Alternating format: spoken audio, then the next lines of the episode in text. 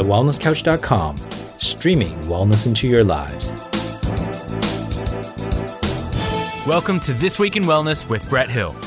Real news, real health, real quick. Hi, I'm Brett Hill. And this week in wellness, the British Medical Journal has reported that peppermint oil may ease people's pain, reduce the need for drugs, and enhance their sleep after open heart surgery.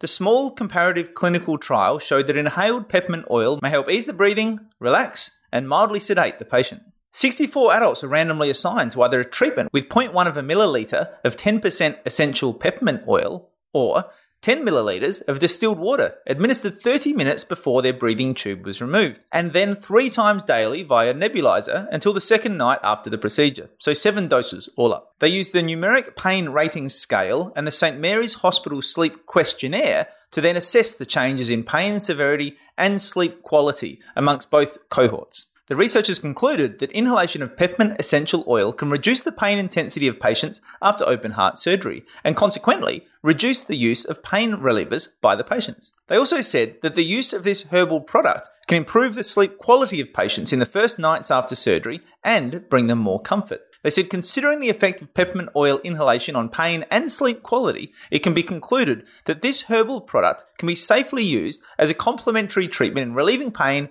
and making patients comfortable after heart surgery. As always, the links are in the show notes.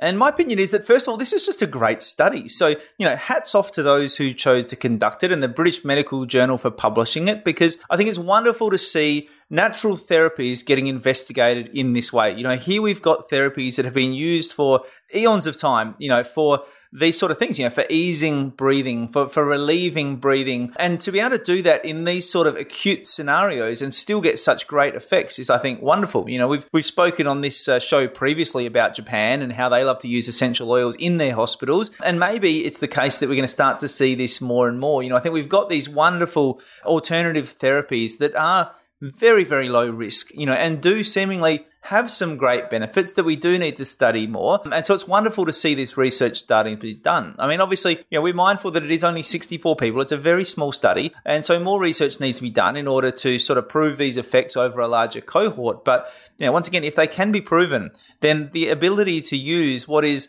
pretty cheap intervention, a pretty readily available intervention, something that is very low risk and potentially can have really significant benefits, whilst at the same time reducing the utilization of other medications that may well have their own side effects as well. I think it's just a great thing. We can really get great bang for our buck and great health outcomes as a result of using some of these alternative therapies. And it isn't interesting that all of a sudden this quote-unquote alternative therapy becomes a complementary therapy, and all of a sudden it's adopted and considered okay once research like this comes out. And the reality is that it's always been okay. It's just that now we've got the research to prove it. And so whilst people may have been criticised in previous times, even recently, for suggesting that peppermint oil may be beneficial for people in terms of their breathing, in terms of pain relief, in terms of these sort of things, they would have been poo-pooed for saying that. They would have been criticised for saying that, saying they're being unscientific, saying the evidence isn't there. But the reality is that what we had, even before this sort of study started coming out, what we had was great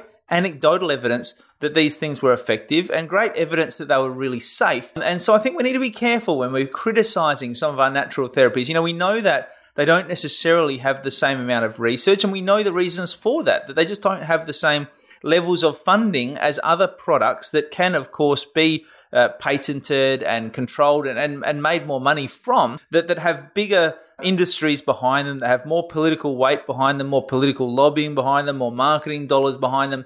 We know that there is more money going into pharmaceuticals, by far than there is for some of these alternative therapies. And so what I think it means is we just need to be careful about throwing the baby out with the bathwater. We need to be careful about saying that some of these traditional therapies, some of these natural therapies, just automatically assuming that absence of evidence is a suggestion that they don't work. And instead, what we do need to do, I think, is spend more time investigating these therapies that are potentially very effective, that are potentially very safe, that are often potentially very cheap, and can get, as you can see in this case, quite remarkable outcomes. So it does make you wonder, what other essential oils should we be studying? What other impacts have we been told by our aromatherapists, like my beautiful friend Kim Morrison at 28 Essential Oils? I'll give her a little plug because she's the best. And all of those other essential, there's lots of great companies out out there. I know many of my listeners do use and even sell essential oils from a huge variety of different companies. And so it makes us question and say, you know, what else should we be studying in terms of these essential oils? You know, what else have these aromatherapists been telling us for years and decades that may also be true, that if we did spend a bit more time, effort, and energy studying, we might be able to prove with the research and get integrated into things like hospitals and surgeries and treatments for a large variety of different conditions. So I think what it does show is that a lot more research is needed into natural therapies. And I think it shows that if we do invest time in researching natural therapies, there could potentially be huge rewards for doing that, both in terms of health, in terms of reduced interventions, in terms of saved money. The possibilities of that sort of research drastically improving our health outcomes and reducing our health costs, I think, are actually quite high. So we do have lots of natural therapies with very little side effects and lots of potential benefits that I do think we should be both researching more, but also being more open-minded to trialing in our care. You know, what have we got to lose if we've got something that we know is really low risk, that we've got great anecdotal evidence that it may really help, you know, even in the absence of research, rather than just shutting it down and shouting it down because we're so obsessed with the absolute, highest levels of evidence-based medicine. You know, maybe we need to be a bit more open-minded and say, well, maybe this does work for these particular people, or maybe this does work in this particular case or for this particular condition. Maybe we should just trial it and see what happens, to see whether it might actually be beneficial, in which case, once again, with the absence of significant side effects and with potential positive benefits, that might be a really worthwhile thing to keep doing. So I do think we need to be much more open-minded about a lot of these natural therapies, because they may just be a big part of the solution to the health crisis we're seeing, where health expenditures are just spiraling out of control. We're really not sure how we're going to fund health into the future, and we really need to start coming up with some great cost-effective alternatives. You've been listening to This Week in Wellness with Brett Hill. To continue the conversation, find us on Facebook and Instagram at This Week in Wellness. If you like this episode, please leave us a review on iTunes. And for more information about this and other projects from me, head to drbretthill.com. This has been a production of TheWellnessCouch.com. Check us out on Facebook and join in the conversation on Facebook.com/TheWellnessCouch. Subscribe to each show on iTunes and check us out on Twitter.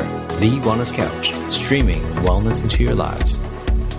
Whilst The Wellness Couch presenter endeavors to provide accurate and helpful information to their listeners, these podcasts cannot take into account individual circumstances and are not intended to be a substitute for health and medical advice from a qualified health professional. You should always seek the advice of a qualified health professional before acting on any of the information provided by any of The Wellness Couch podcasts.